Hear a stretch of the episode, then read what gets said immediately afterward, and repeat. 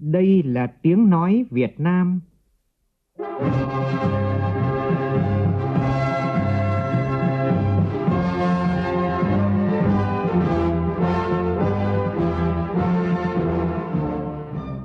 là tiếng nói Việt Nam, phát thanh từ Hà Nội, thủ đô nước Cộng hòa xã hội chủ nghĩa Việt Nam.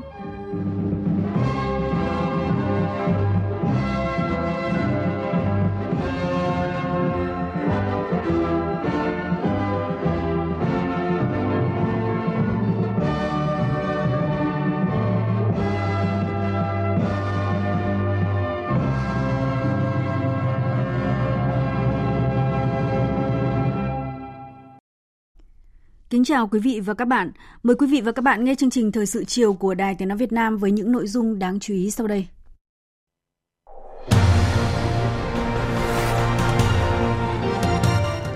Chủ trì hội nghị của Thủ tướng Chính phủ với doanh nghiệp Hiệp hội Doanh nghiệp Đầu tư nước ngoài, Thủ tướng Phạm Minh Chính khẳng định tạo điều kiện thuận lợi nhất để doanh nghiệp FDI đầu tư thành công và bền vững, Chủ tịch Quốc hội Vương Đình Huệ kiểm tra công tác chuẩn bị tổ chức Diễn đàn Kinh tế Xã hội Việt Nam 2022 với chủ đề Củng cố nền tảng kinh tế vĩ mô, thúc đẩy phục hồi và phát triển bền vững sẽ diễn ra tại Hà Nội vào ngày mai. Gần 1.000 tỷ đồng vốn đầu tư công tạm ứng bị biến thành nợ khó đòi, câu chuyện xảy ra tại tỉnh Đắk Lắk. Lô sầu riêng đầu tiên của Việt Nam hôm nay lên đường chính thức xuất khẩu chính ngạch sang Trung Quốc. Tham gia đợt xuất khẩu đầu tiên này, cả nước có 8 đơn vị, mỗi đơn vị đăng ký xuất khẩu từ 60 đến 100 tấn. Bệnh viện Nhi Trung ương cảnh báo về số lượng trẻ nhập viện do mắc virus adeno gây cúm gia tăng đột biến trong thời điểm giao mùa. Trong phần tin thế giới, Tổng thống Nga Putin kêu gọi châu Âu dỡ bỏ các lệnh trừng phạt để mở đường ống dòng chảy khí đốt phương Bắc 2. Sập mỏ vàng vùi lấp 20 người sau sự cố sạt lở đất tại Indonesia.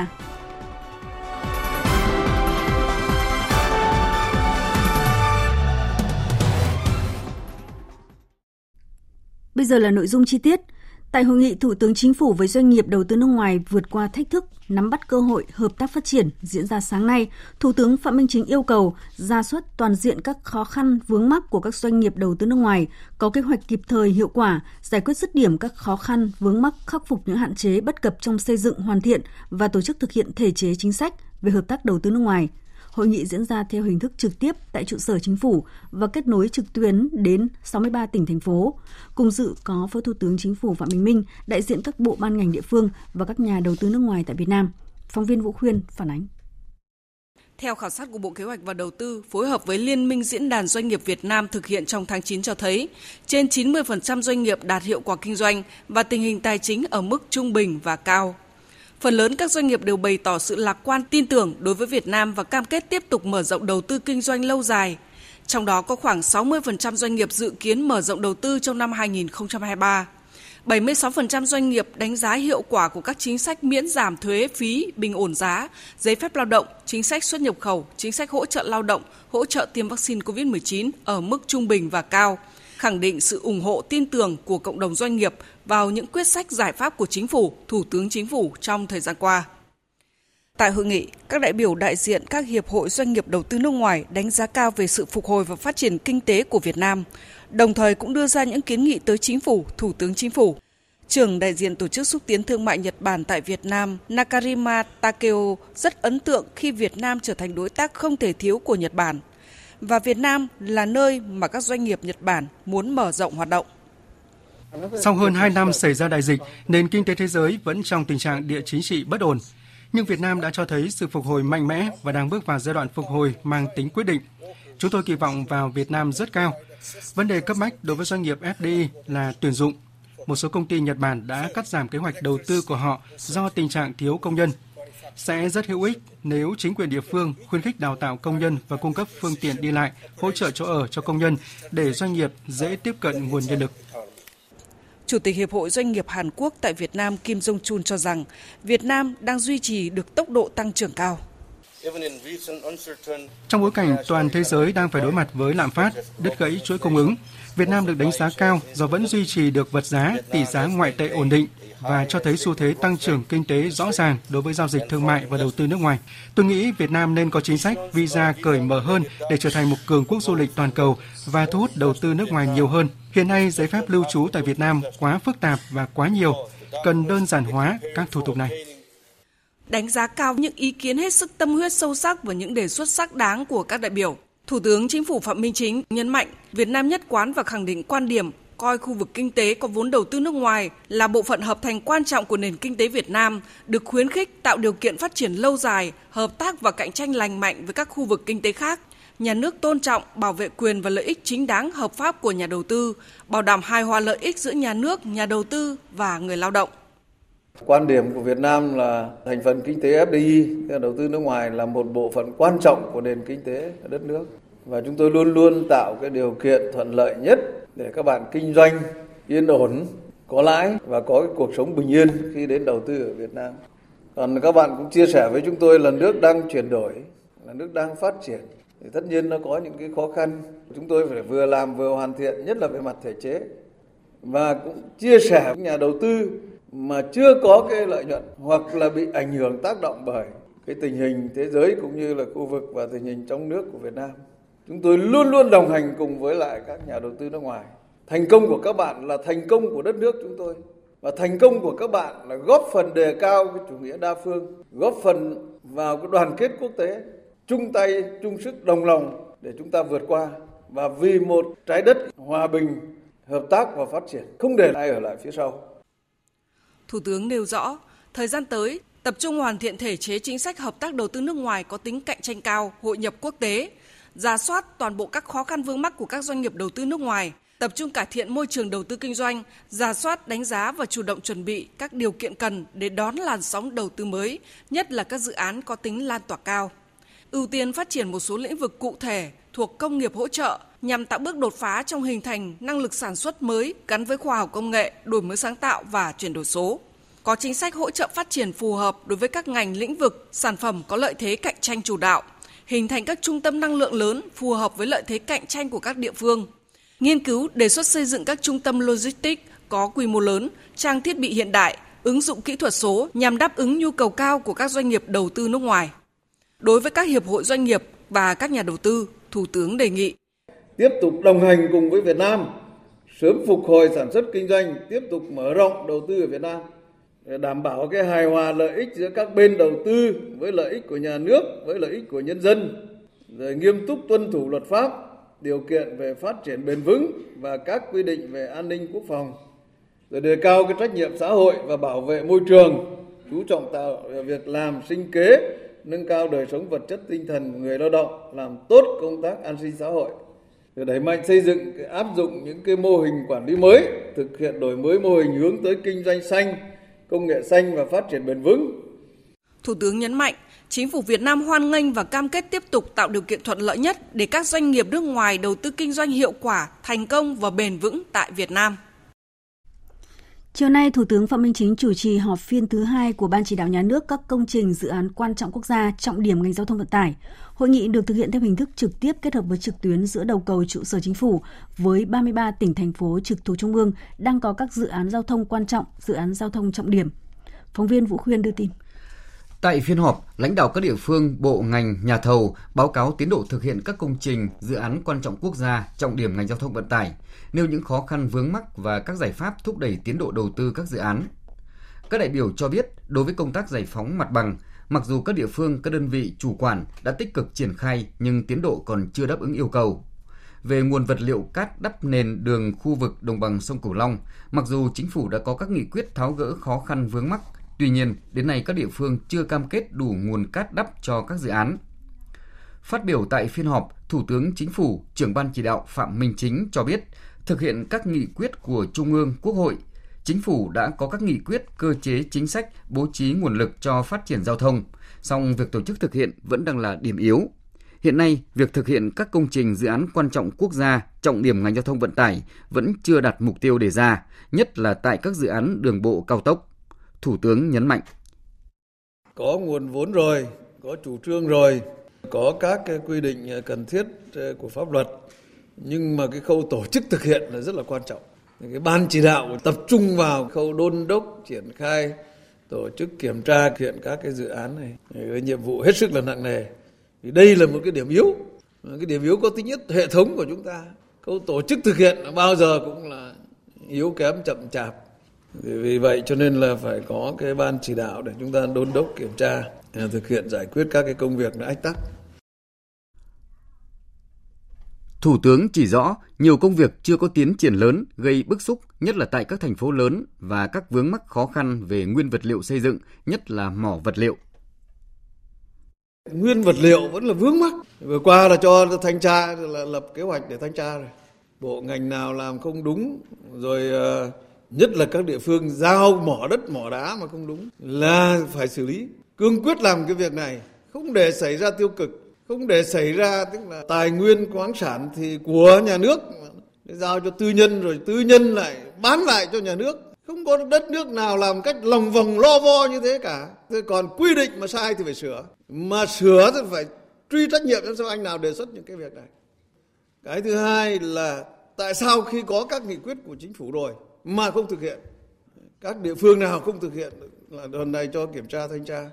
Để mà chấn chỉnh lại cái này. Thủ tướng cũng đề nghị các thành viên ban chỉ đạo, lãnh đạo các bộ ngành địa phương xuống tận công trường, kiểm tra thực địa để chứng kiến thực tế, có cảm xúc, động lực để giải quyết công việc. Một sự kiện quan trọng sẽ được tổ chức vào sáng mai tại Trung tâm Hội nghị Quốc gia Hà Nội, đó là Diễn đàn Kinh tế Xã hội Việt Nam 2022 với chủ đề Củng cố nền tảng kinh tế vĩ mô, thúc đẩy phục hồi và phát triển bền vững. Sáng nay, Chủ tịch Quốc hội Vương Đình Huệ đã đến kiểm tra tổng thể các công tác chuẩn bị cho diễn đàn quan trọng này. Tin của phóng viên Lê Tuyết. Chủ tịch Quốc hội Vương Đình Huệ đánh giá công tác chuẩn bị tổ chức diễn đàn đã được tiến hành chu đáo chặt chẽ. Đến thời điểm hiện tại, những công việc chuẩn bị cho diễn đàn kinh tế xã hội Việt Nam 2022 như lễ tân, hậu cần, kỹ thuật, tuyên truyền, an ninh, y tế đều đảm bảo theo kế hoạch. Chủ tịch Quốc hội nhắc lại bài học kinh nghiệm quý giá giúp nước ta vượt qua những khó khăn thách thức, đặc biệt trong hơn 2 năm đại dịch COVID-19 vừa qua và trong giai đoạn phục hồi hiện nay chính là dĩ bất biến, ứng vạn biến. Trong đó, củng cố và giữ vững sự ổn định kinh tế vĩ mô chính là yếu tố nền tảng bất biến để giúp nền kinh tế, giúp đất nước vượt qua mọi vạn biến, những diễn biến khó đoán định của tình hình khu vực và quốc tế hiện nay. Việc tổ chức Diễn đàn Kinh tế xã hội Việt Nam 2022 với chủ đề củng cố nền tảng kinh tế vĩ mô, thúc đẩy phục hồi và phát triển bền vững trong bối cảnh Quốc hội đang chuẩn bị tổ chức kỳ họp thứ tư Quốc hội khóa 15 để xem xét quyết định nhiều vấn đề hệ trọng về kinh tế xã hội, xây dựng pháp luật có ý nghĩa quan trọng nhằm bổ sung luận cứ khoa học thực tiễn, tham khảo kinh nghiệm quốc tế, tham vấn các chuyên gia trong và ngoài nước, cùng với bám sát diễn biến tình hình thực tế sẽ là kênh thông tin đầu vào quan trọng để các cơ quan của Quốc hội, các đại biểu Quốc hội có thêm dữ liệu, từ đó phân tích, dự báo, kịp thời có những giải pháp chính sách củng cố nền tảng kinh tế vĩ mô, giảm thiểu tác động tiêu cực, nắm bắt các cơ hội, thời cơ, đặc biệt là đối với các chính sách tài khóa, tiền tệ, chính sách an sinh xã hội, có cơ chế kiểm tra, giám sát để hỗ trợ nền kinh tế vượt qua khó khăn, phục hồi và thúc đẩy tăng trưởng, phát triển bền vững.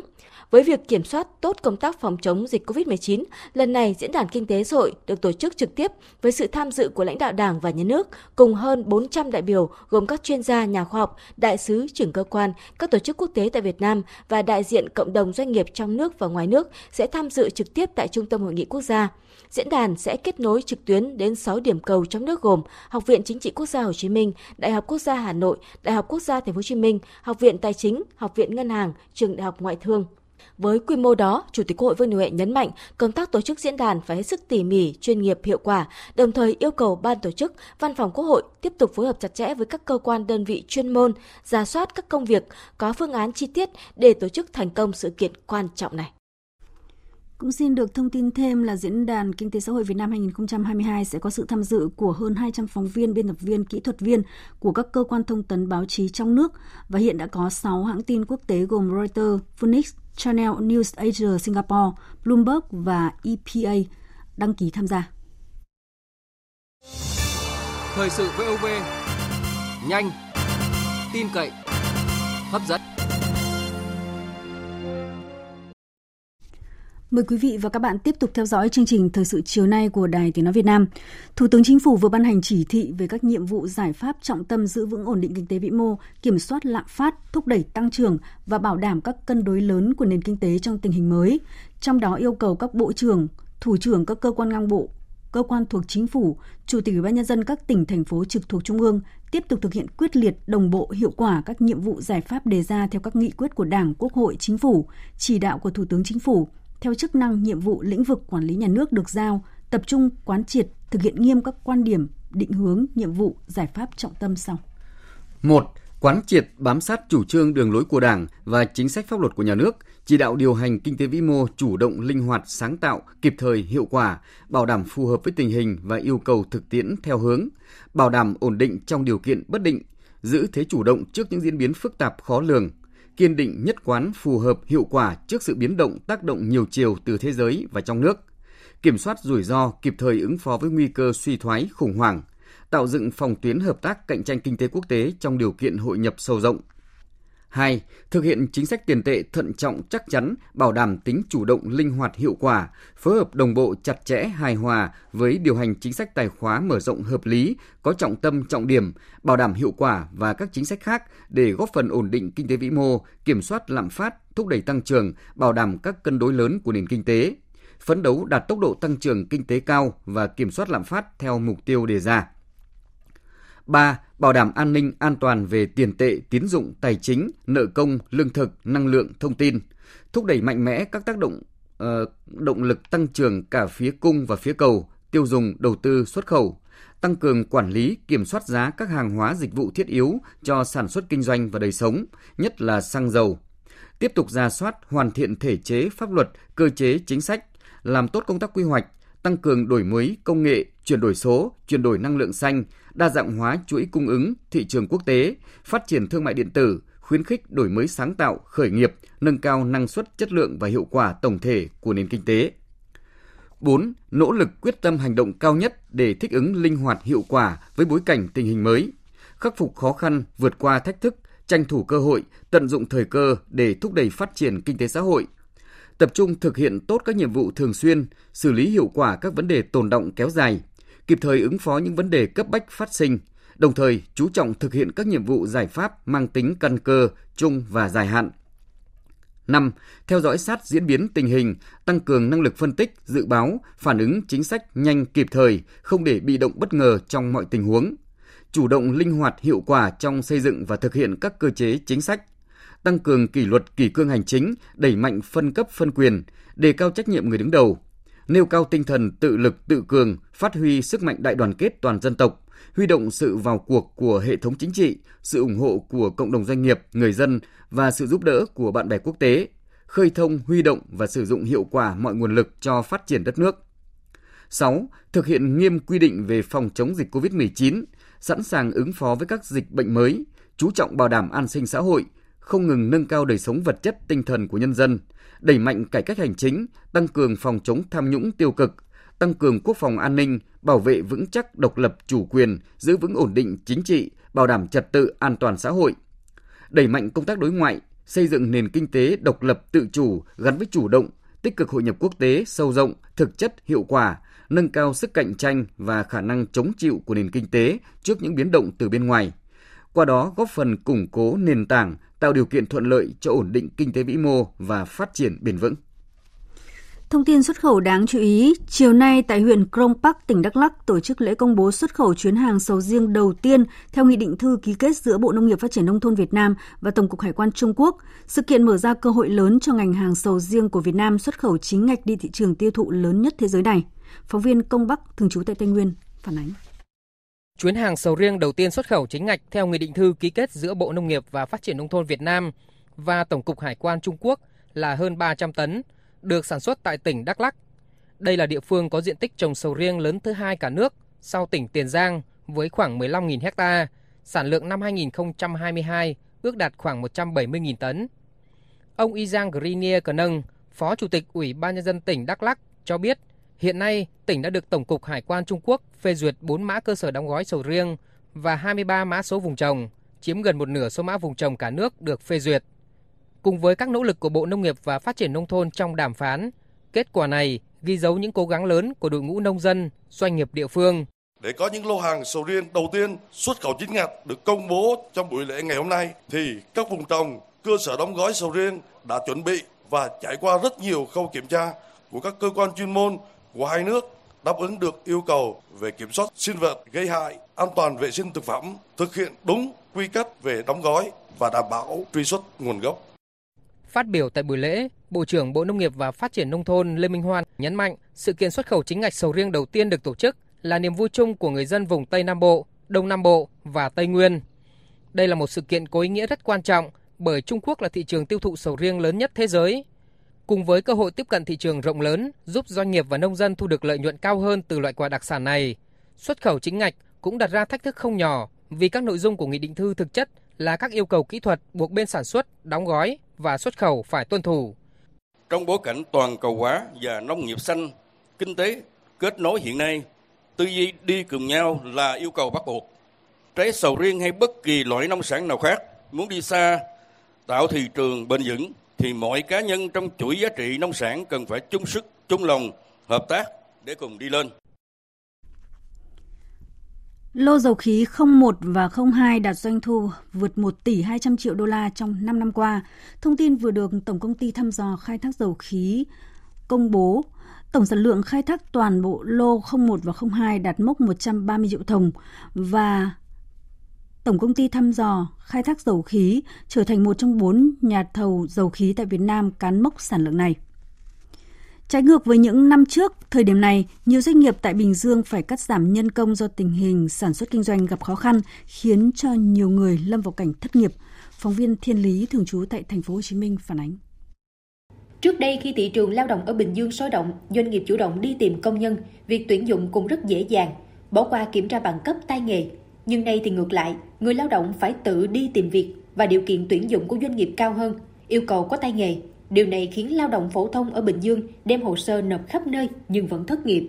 Ông Ngô Quang Dạch, 33 tuổi quê Long An cho biết, trước đây thấy chỗ nào đang tuyển dụng, chỉ cần đến phỏng vấn vài câu là được nhận ngay, giờ thì phải đỏ mắt đi tìm.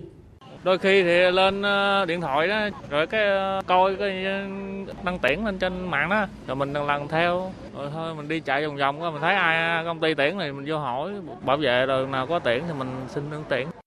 Tại buổi gặp gỡ giữa các hiệp hội với lãnh đạo tỉnh Bình Dương vào tháng 8 2022, các doanh nghiệp thông tin thị trường xuất khẩu trọng điểm như Mỹ, châu Âu có tỷ lệ đơn hàng xuất khẩu giảm. Bên cạnh đó, giá nguyên liệu, chi phí vật tư sản xuất, vận chuyển cũng đồng loạt tăng mạnh, dẫn đến tình trạng nhiều nhà máy hoạt động cầm chừng chỉ 30 đến 50% công suất. Khó khăn nhất là các doanh nghiệp ngành may mặc, gỗ, cơ khí. Ông Nguyễn Liêm, Chủ tịch Hiệp hội Chế biến gỗ Bình Dương cho biết, để duy trì hoạt động giữ chân công nhân, doanh nghiệp ngành gỗ đang cố gắng tìm kiếm đơn hàng. Chúng tôi sẽ đi tìm những cái đơn hàng mà nó nhỏ một chút, những dòng hàng ngách chút để mà duy trì hoạt động. Có thể là giảm bớt truyền, cũng có thể là giảm giờ làm để mình hỗ trợ công nhân và giữ công nhân đợi thị trường phục hồi. Thì chúng tôi cũng ráng cố gắng là hợp tác để mà có đơn hàng chia sẻ nhau để mà giữ công nhân.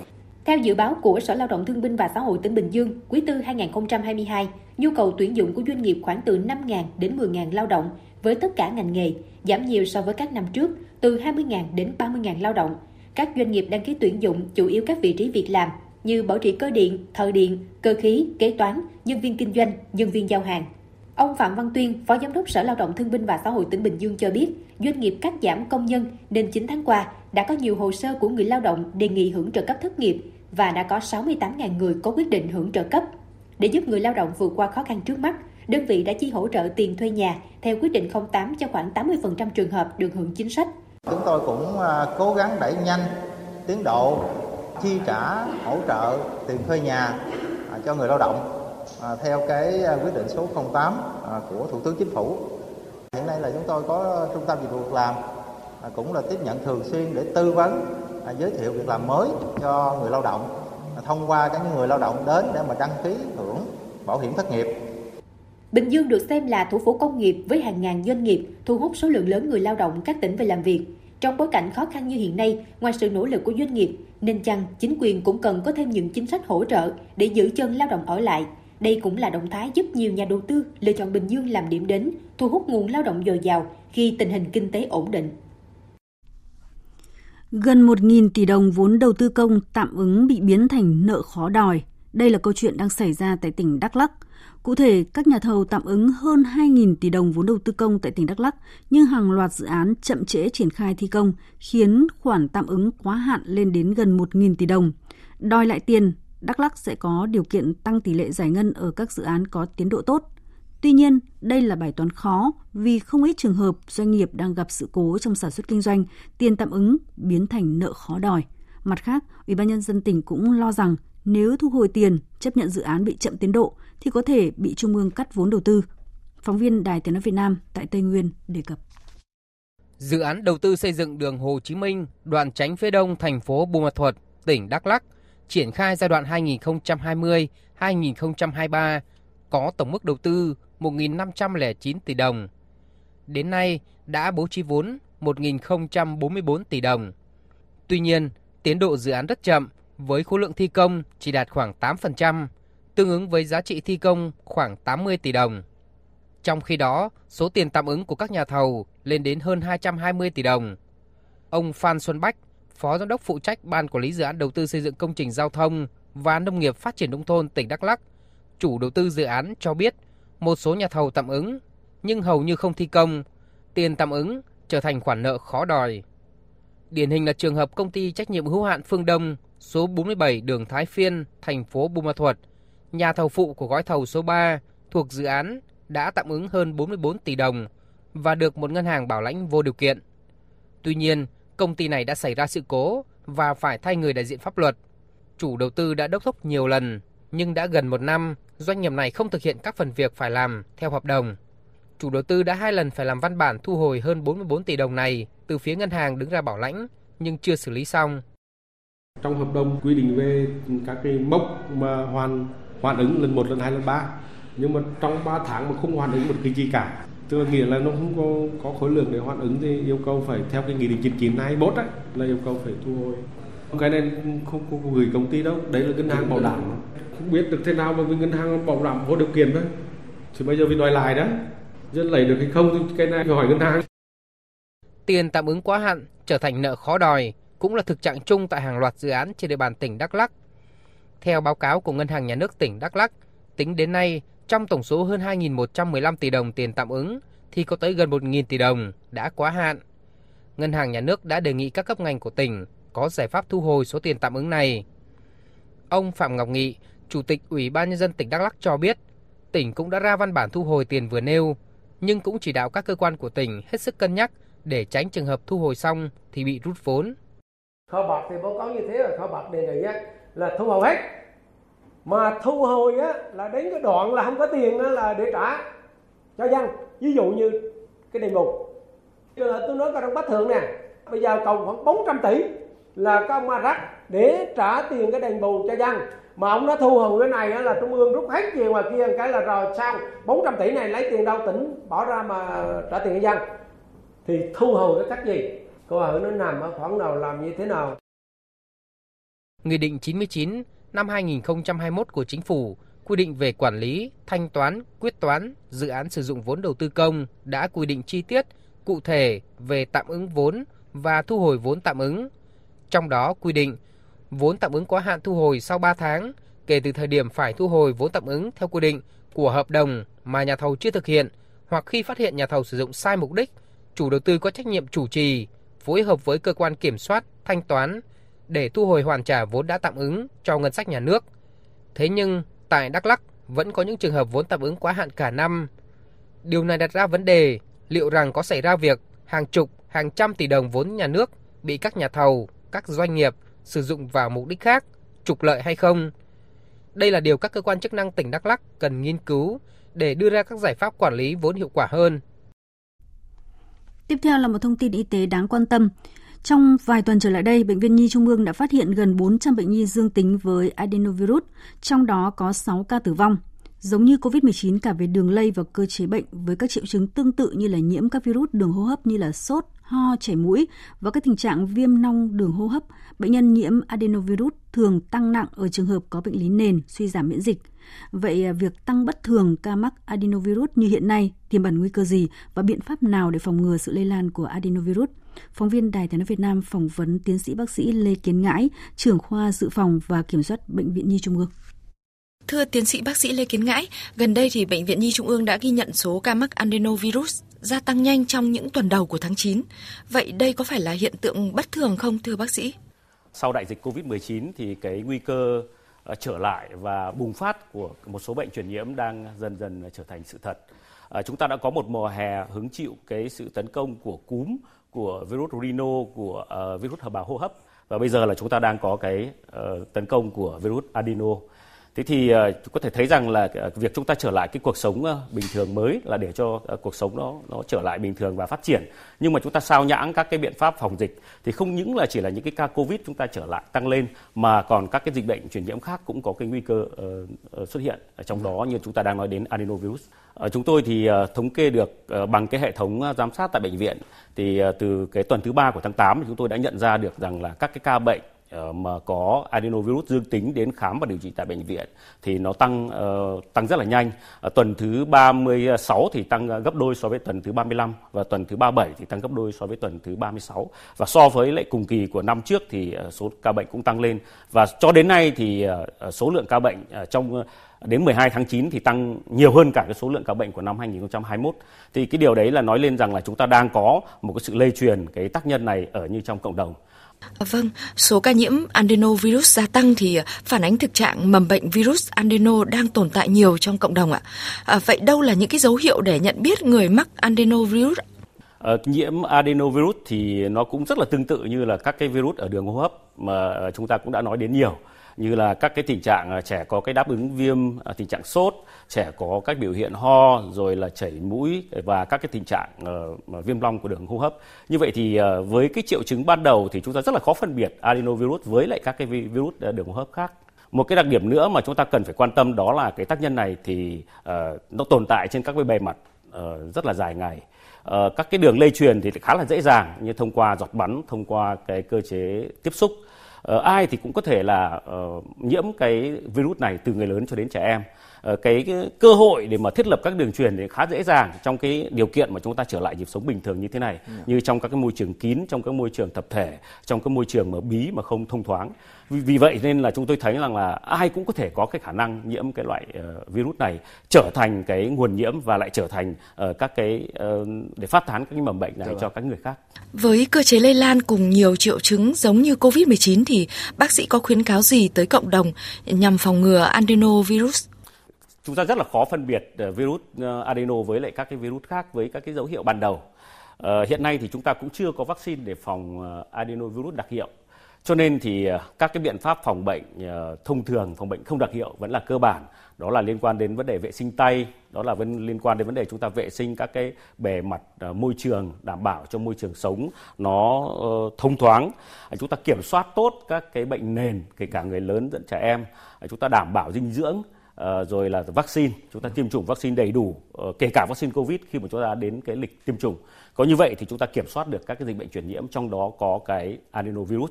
À, chúng tôi nghĩ rằng là ờ, thông qua trải qua cái đại dịch thì chúng ta đã tích lũy được các cái phương thức, các phương pháp để phòng bệnh rất là tốt. Thì hãy chuyển các cái cách thức mà phòng bệnh Covid thành những cái thói quen tốt để phòng các bệnh truyền nhiễm kể cả là đại dịch đã kết thúc có như vậy thì chúng ta mới có thể dễ dàng kiểm soát các cái bệnh dịch truyền nhiễm trong đó có các cái bệnh dịch như là adenovirus mà chúng ta đang nói đến ở đây. À, xin cảm ơn tiến sĩ bác sĩ Lê Kiến Ngãi về thông tin ông vừa cung cấp. Trưa nay, Tòa án Nhân dân thành phố Hà Nội đã ra tuyên án phạt 6 bị cáo trong vụ lừa chạy án gần 60 tỷ đồng cho nguyên giám đốc Bệnh viện thành phố Thủ Đức Nguyễn Minh Quân. Hội đồng xét xử tuyên phạt bị cáo Bùi Trung Kiên sinh năm 1980, cựu cán bộ phòng 6 của Cảnh sát điều tra tội phạm về tham nhũng kinh tế buôn lậu C03 Bộ Công an, 9 năm tù về tội lừa đảo chiếm đoạt tài sản theo quy định tại Điều 174 khoản 4 Bộ Luật Hình sự. Tòa tuyên phạt 5 bị cáo còn lại gồm Lê Thanh An, cựu cán bộ phòng 5 C03 Bộ Công an, 6 năm tù, Trần Văn Long, Tổng Giám đốc Công ty Cổ phần Truyền thông Du lịch Việt, 3 năm tù, Nguyễn Ngọc Triệu, cựu Ủy viên Hội đồng trị sự Giáo hội Phật giáo Việt Nam, tức Thượng tọa Thích Đồng Huệ, trụ trì Chùa Nôm, đã có quyết định hoàn tục và thôi tất cả các chức vụ trong Giáo hội Phật giáo Việt Nam, 5 năm tù. Bùi Thị Hồng Giang, Giám đốc công ty luật trách nhiệm hữu hạn Bùi Gia và Cộng sự 9 năm tù và Hà Duy Tuấn, Chủ tịch Hội đồng Tư vấn Công ty Cổ phần Đầu tư Long Thịnh 9 năm tù về cùng tội môi giới hối lộ theo quy định tại Điều 365 khoản 4 Bộ Luật Hình sự. Theo tin của phóng viên Đình Thiệu tại miền Trung, cơ quan chức năng tỉnh Quảng Trị đang điều tra làm rõ việc một tàu cá của ngư dân địa phương bị chìm, 9 người rơi xuống biển khi xảy ra xung đột với một tàu cá của ngư dân tỉnh Quảng Ngãi tại vùng biển đảo Cồn Cỏ, tỉnh Quảng Trị. Ngay sau sự việc xảy ra, đồn biên phòng Cồn Cỏ, Bộ đội biên phòng tỉnh Quảng Trị phối hợp với các lực lượng chức năng và ngư dân đánh bắt trên biển đã đưa các thuyền viên gặp nạn lên bờ chăm sóc sức khỏe. Sáng nay, lực lượng chức năng đã đưa các tàu cá Quảng Ngãi vào tỉnh Quảng Trị vào bờ, triệu tập các thuyền viên để lấy lời khai, điều tra làm rõ nguyên nhân vụ việc. Do ảnh hưởng của rãnh áp thấp có trục đi qua khu vực Bắc Bộ kết hợp với hội tụ gió trên cao, những ngày qua tại một số tỉnh phía Bắc đã xuất hiện mưa to. Trên biển địa bàn tỉnh Tuyên Quang, lượng mưa phổ biến từ 50 đến 100 mm, có nơi trên 150 mm một đợt. Cùng với đó là việc xả lũ của hai nhà máy thủy điện, thủy điện sông Lô 8A huyện Hàm Yên và thủy điện sông Lô 8B huyện Yên Sơn đã làm cho mực nước sông Lô lên cao, nguy cơ xảy ra lũ quét sạt lở đất ở vùng núi và ngập úng tại các khu vực trũng thấp. Còn tại Hà Giang, trong hai ngày qua, có mưa vừa mưa to, có nơi mưa rất to. Lượng mưa đo được tại trạm đo mưa ở xã Tiên Nguyên, huyện Quang Bình là 361 mm, xã Thông Nguyên, huyện Hoàng Su Phi là 288 mm, xã Tân Thành, huyện Bắc Quang là 258 mm. Cộng tác viên Đài Tiếng nói Việt Cộng tác viên Đài Phát thanh Truyền hình Hà Giang thông tin. Thiên tai khiến một người mất tích, 5 người tại các huyện Quang Bình, Hoàng Su Phi bị thương do xét đánh, nhà bị sập đổ. Ngoài ra, thiên tai cũng khiến cho 15 ngôi nhà bị sập đổ hoàn toàn, 57 ngôi nhà bị ngập nước, trên 320 hecta hoa màu bị thiệt hại, 19 con trâu bị chết. Nhiều tuyến đường liên thôn xã tại các huyện Xí Mần, Đồng Văn, Yên Minh, Vị Xuyên bị sạt lở với khối lượng hàng nghìn mét khối đất đá. Ông Giáp Mai Thùy, Phó Giám đốc Sở Nông nghiệp và Phát triển Nông thôn tỉnh Hà Giang cho biết. Ngay sau khi ờ, thiên tai xảy ra, các lực lượng chức năng của các địa phương cũng đã thực hiện ngay cái các cái nhiệm vụ về trong công tác khắc phục hậu quả thiên tai như tìm kiếm người mất tích, đưa người bị thương đi ờ, cứu chữa, đồng thời ờ, khắc phục kịp thời đối với các diện tích nhà bị ngập, di rời các cái hộ dân để đảm bảo an toàn cho người cũng như là kịp thời ổn định an toàn tính mạng tài sản của người dân. Tại xã Thông Nguyên, huyện Hoàng Su Phi, những cơn mưa dồn dập kéo dài đã khiến hàng trăm mét khối đất đá tại các khu vực cao sạt lở vùi lấp xuống nhiều hộ gia đình. Sạt lở đã khiến ba người trong một gia đình bị vùi lấp, rất may đã được người dân tìm thấy và đưa đi cấp cứu kịp thời. Dự báo trong những giờ tới, một số khu vực trong tỉnh Hà Giang tiếp tục có mưa, có nơi mưa to đến rất to. Lượng mưa lũy tích phổ biến từ 20 đến 40 mm, có nơi trên 60 mm.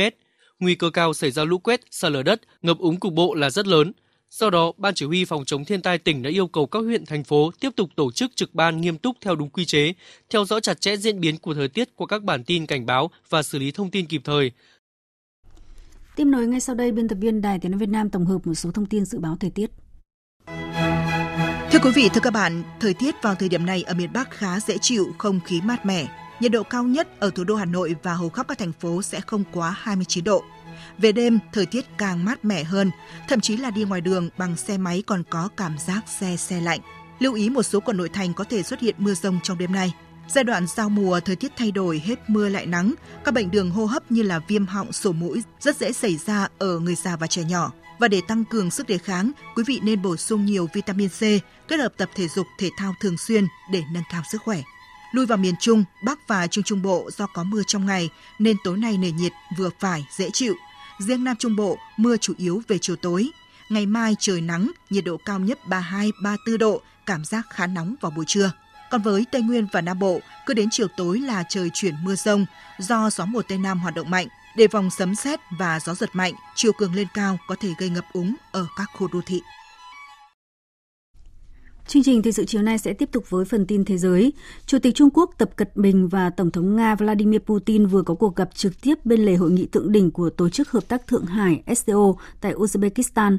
Thông qua cuộc gặp, Chủ tịch Trung Quốc Tập Cận Bình đã nhấn mạnh tầm ảnh hưởng của Bắc Kinh, trong khi Tổng thống Nga Vladimir Putin đã thể hiện mối quan tâm của Nga với khu vực châu Á. Điều này cho thấy các nhà lãnh đạo Nga-Trung Quốc đã sẵn sàng đối đầu với Mỹ và toàn bộ phương Tây, vốn đang cố gắng áp đặt luật chơi của riêng mình.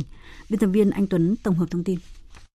Trong tuyên bố, Điện Kremlin khẳng định cuộc gặp giữa Chủ tịch Trung Quốc và Tổng thống Nga có nghĩa đặc biệt trong tình hình địa chính trị hiện nay. Theo đó, cả Nga và Bắc Kinh hoàn toàn nhất trí về những đánh giá đối với tình hình quốc tế và sẽ tiếp tục phối hợp hành động của mình, kể cả tại Đại hội đồng Liên Hợp Quốc sắp tới. Về phía Trung Quốc, báo chí nước này đưa tin cuộc gặp thượng đỉnh giữa hai nhà lãnh đạo Trung Nga cho thấy mối quan hệ bền chặt giữa hai bên và là một sự đảm bảo quan trọng cho sự phát triển ổn định và vững chắc của quan hệ song phương trong thời gian tới báo hiệu rằng mối quan hệ Trung Nga sẽ không bị ảnh hưởng bởi những tác động bên ngoài. Chủ tịch Trung Quốc Tập Cận Bình khẳng định sẵn sàng làm việc với Nga để hỗ trợ các lợi ích cốt lõi của nhau. Hai nước cần thúc đẩy đoàn kết và tin cậy lẫn nhau, mở rộng hợp tác thiết thực, bảo vệ lợi ích an ninh của khu vực và lợi ích chung của các nước đang phát triển, các nước trong thị trường mới nổi.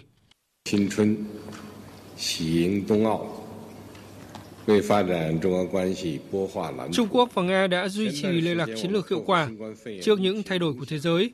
Trung Quốc sẵn sàng làm việc với Nga để đóng vai trò hàng đầu trong việc thể hiện trách nhiệm của các cường quốc, lan truyền sự ổn định và năng lượng tích cực vào một thế giới đang hỗn loạn.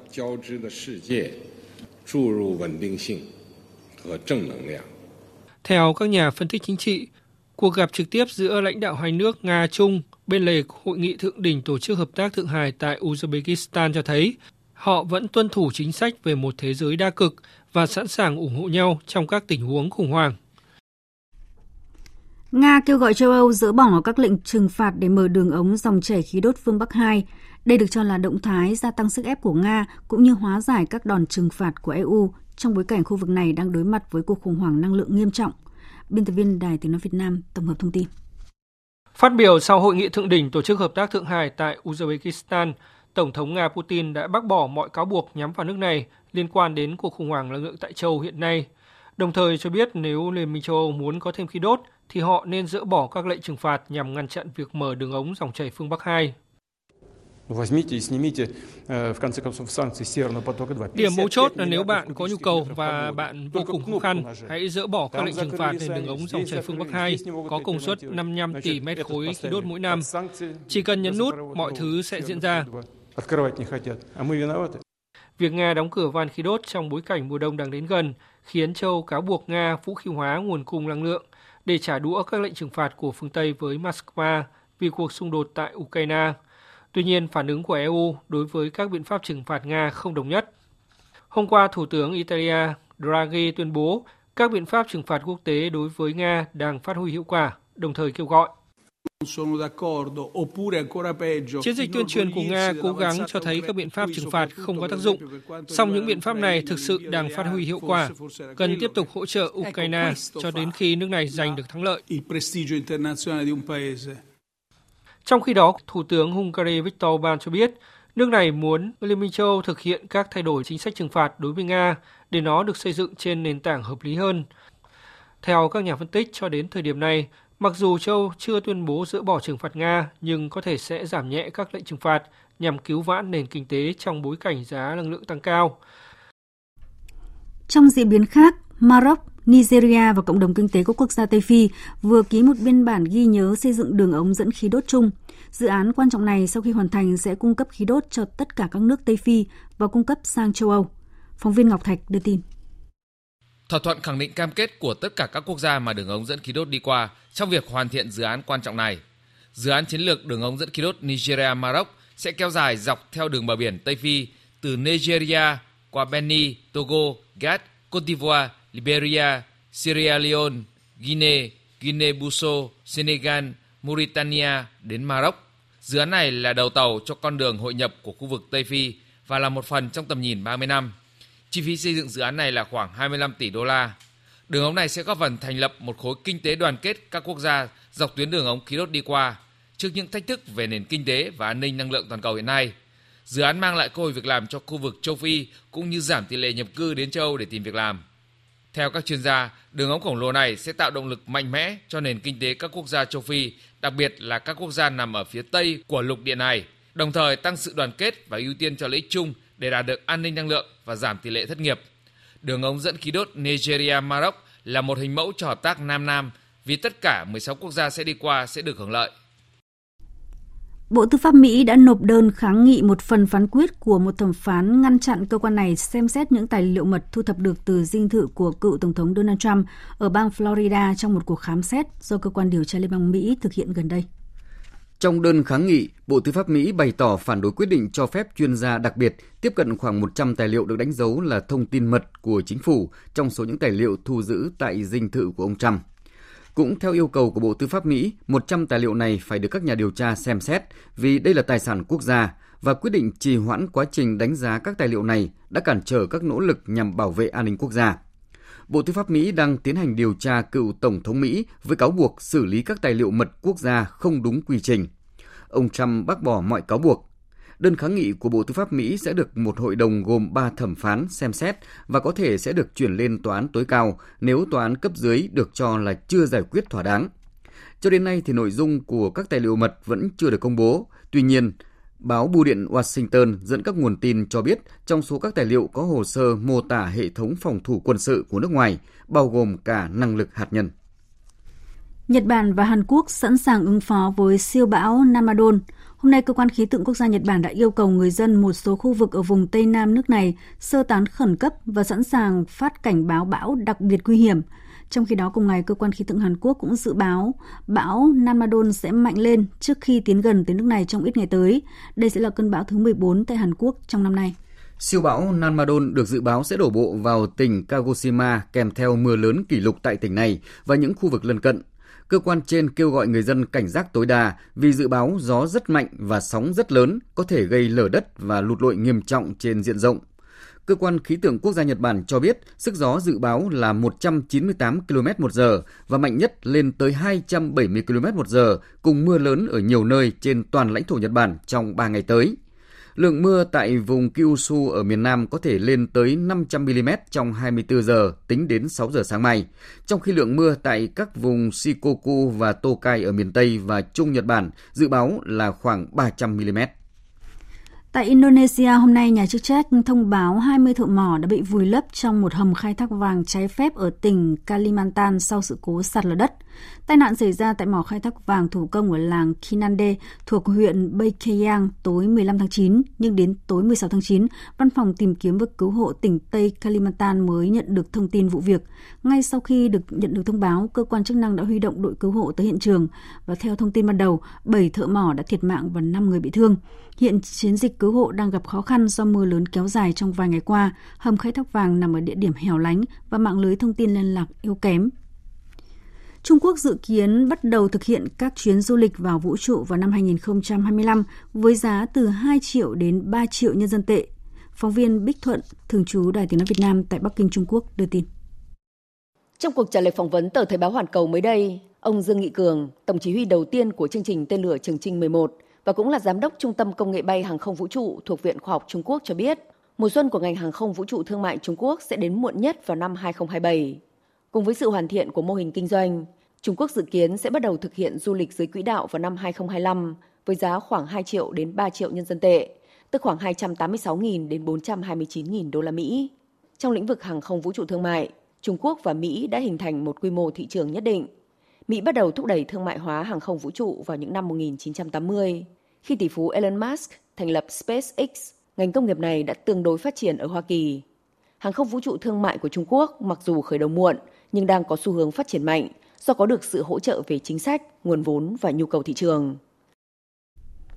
Tiếp nối chương trình thời sự chiều nay sẽ là trang tin thể thao.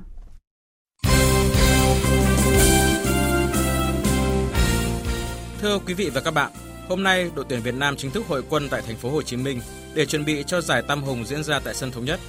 Để chuẩn bị cho giải đấu này, huấn luyện viên Park Hang-seo đã triệu tập 31 cầu thủ. Bên cạnh dàn cầu thủ dặn dày kinh nghiệm đã từng cùng đội tuyển xuất sắc lần đầu tiên trong lịch sử góp mặt tại vòng loại thứ 3 FIFA World Cup 2022 khu vực châu Á, huấn luyện viên trưởng Park Hang-seo cũng trao cơ hội cho nhiều gương mặt trẻ giàu triển vọng nhằm tạo chiều sâu lực lượng hướng tới các mục tiêu khác trong tương lai của đội tuyển Việt Nam. Đặc biệt ở đợt hội quân lần này, Văn Quyết đã được gọi lại đội tuyển Việt Nam sau hơn 2 năm vắng mặt. Tiền đạo đang khoác áo câu lạc bộ Hà Nội chia sẻ. Đầu tiên thì cảm thấy rất vui, à, sẽ nỗ lực và sẽ công hiến hết mình với đội tuyển quốc gia. Các nhân quyết sẽ đến để vừa động viên các em vừa chia sẻ làm sao cho không khí đội bóng thật tốt. Dù mình có được ở lại hay là mình thi đấu nhưng mình sẽ cố gắng nỗ lực hết mình. Mặc dù vậy, nhà cầm quân người Hàn Quốc sẽ không có sự phục vụ của Hoàng Đức vì chấn thương. Đội tuyển Việt Nam là đội hội quân sớm nhất của giải giao hữu 2022 diễn ra ở thành phố Hồ Chí Minh. Theo kế hoạch, đội tuyển Singapore sẽ có mặt tại Việt Nam vào ngày 19 tháng 9. Trong khi đó, do đá trận giao quân vào ngày 24 tháng 9, nên đội tuyển Ấn Độ sẽ sang Việt Nam muộn hơn. Những chú hổ xanh sẽ di chuyển đến thành phố Hồ Chí Minh vào dạng sáng ngày 20 tháng 9. Nguyễn Thùy Linh tiếp tục loại thêm một đối thủ có thứ hạng cao hơn là Lam Lauren ở bán kết giải cầu lông Belgian International 2022 diễn ra dạng sáng nay theo giờ Hà Nội. Tay vợt người Mỹ Lam Lauren là hạt giống số 4 của giải khi xếp hạng 51 thế giới, hơn Thùy Linh 7 bậc. Tuy nhiên, tay vợt Việt Nam đã có chiến thắng trong hai set với các tỷ số 21-19 và 21-13. Tại chung kết, Thùy Linh sẽ gặp Mirari Mizui, hạng 135 thế giới. Tay vợt người Nhật Bản bất ngờ vượt qua hạt giống số 2, Christine Kuba, sau hai set với các tỷ số 21-9 và 21-16. Với việc vào đến chung kết, Thùy Linh sẽ nhận ít nhất 3.400 điểm thưởng và nhiều khả năng trở lại top 50 thế giới. Tay vợt này từng đạt thứ hạng cao nhất sự nghiệp là hạng 41 thế giới vào năm 2019. Vòng 7 bị hoãn tuần qua vì quốc tang ở Anh, nhưng vòng 8 cuối tuần này cũng chỉ thi đấu 7 trận khi có đến 3 trận bị hoãn, gồm Man United với Leeds, Chelsea với Liverpool và Brighton với Crystal Palace. Cuộc đại chiến giữa Chelsea và Liverpool đã không diễn ra, nhưng vòng 8 vẫn còn nhiều trận cầu gây chú ý, như chuyến viếng thăm sân Wolverhampton của Man City. Một trận đấu hứa hẹn nhiều bất ngờ khi Wolver mới đưa về Diego Costa, cựu tiền đạo của Chelsea. Wolver có chút lợi thế về thể lực khi Man City phải thi đấu trận giữa tuần. Nhưng với Erling Haaland đang dồi dào phong độ, huấn luyện viên Pep Guardiola sẽ không khó để tìm thấy 3 điểm cần thiết để vươn lên chiếm ngôi đầu bảng. Trước trận đấu, huấn luyện viên người Tây Ban Nha chia sẻ. Anh ấy là một tiền đạo xuất chúng. Tôi đã nói điều đó nhiều lần. Anh ấy còn rất trẻ và có tham vọng. Tôi nghĩ là anh ấy sẽ tốt hơn. Wow là một à, đội hoàn toàn khác với những mùa giải trước. À, tôi thực sự ấn tượng với cách họ chơi. Họ có những cầu thủ chạy chỗ rất là đáng kinh ngạc, à, rất nhiều tài năng. Chúng tôi phải chuẩn bị tâm lý, nếu không thì sẽ rất khó khăn. Trận cầu gây chú ý nhất trong ngày Chủ nhật chính là chuyến du hành của đội đầu bảng Arsenal đến thăm sân Greg Community Pháo thủ từng phơi áo trước bầy ong Brentford mùa trước nên khả năng mất điểm lần này là điều hoàn toàn có thể. Huấn luyện viên Arteta cho biết. Chủ nhật này sẽ là một uh, câu chuyện uh, rất khác, nhưng rõ ràng Brentford đã chứng tỏ rằng họ là một đội bóng chất lượng đến thế nào. Uh, họ có thể giành kết quả tốt trước các đội bóng lớn. Chúng tôi nhận thức được điều đó và sẽ có sự chuẩn bị tốt nhất cho trận đấu.